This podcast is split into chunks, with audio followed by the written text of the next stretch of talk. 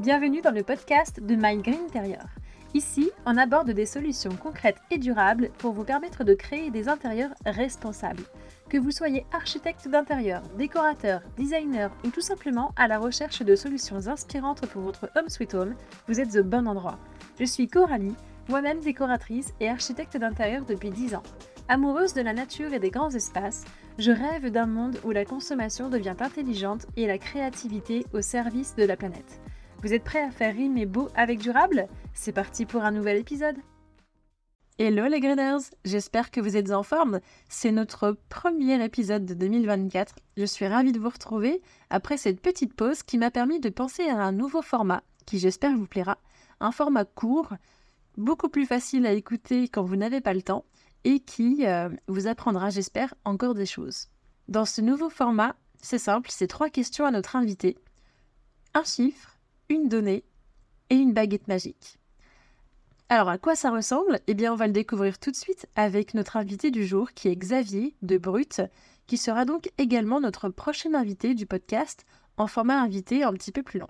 Très bonne écoute et à bientôt. Bonjour Xavier et merci de te prêter au jeu du nouveau format du podcast.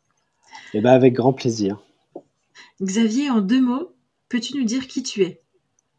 Alors, je suis Xavier, je suis le co-créateur de l'entreprise Brut, qui est une entreprise de mobilier et d'agencement sur mesure. Super. Alors, dans ce nouveau format, je vais commencer par ma première question.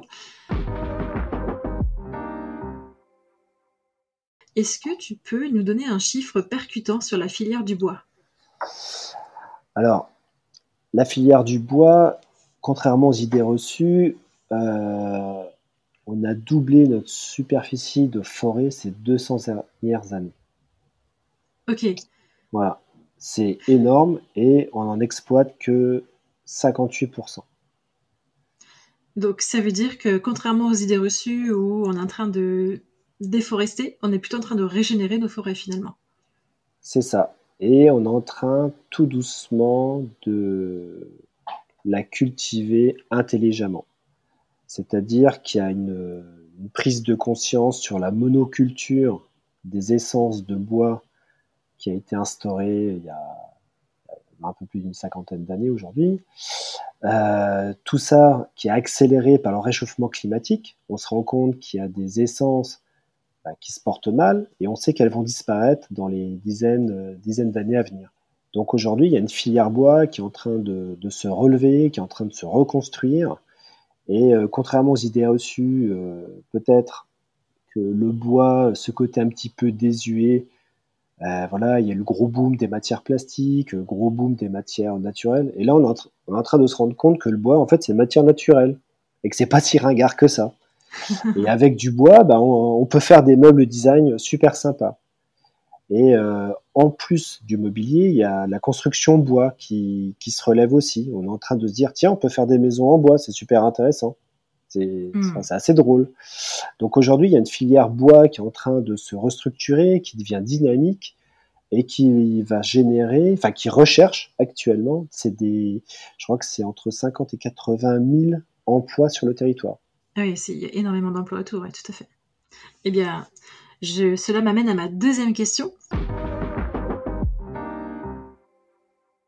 Est-ce que tu peux nous apprendre quelque chose, d'encore méconnu peut-être, sur la filière du bois?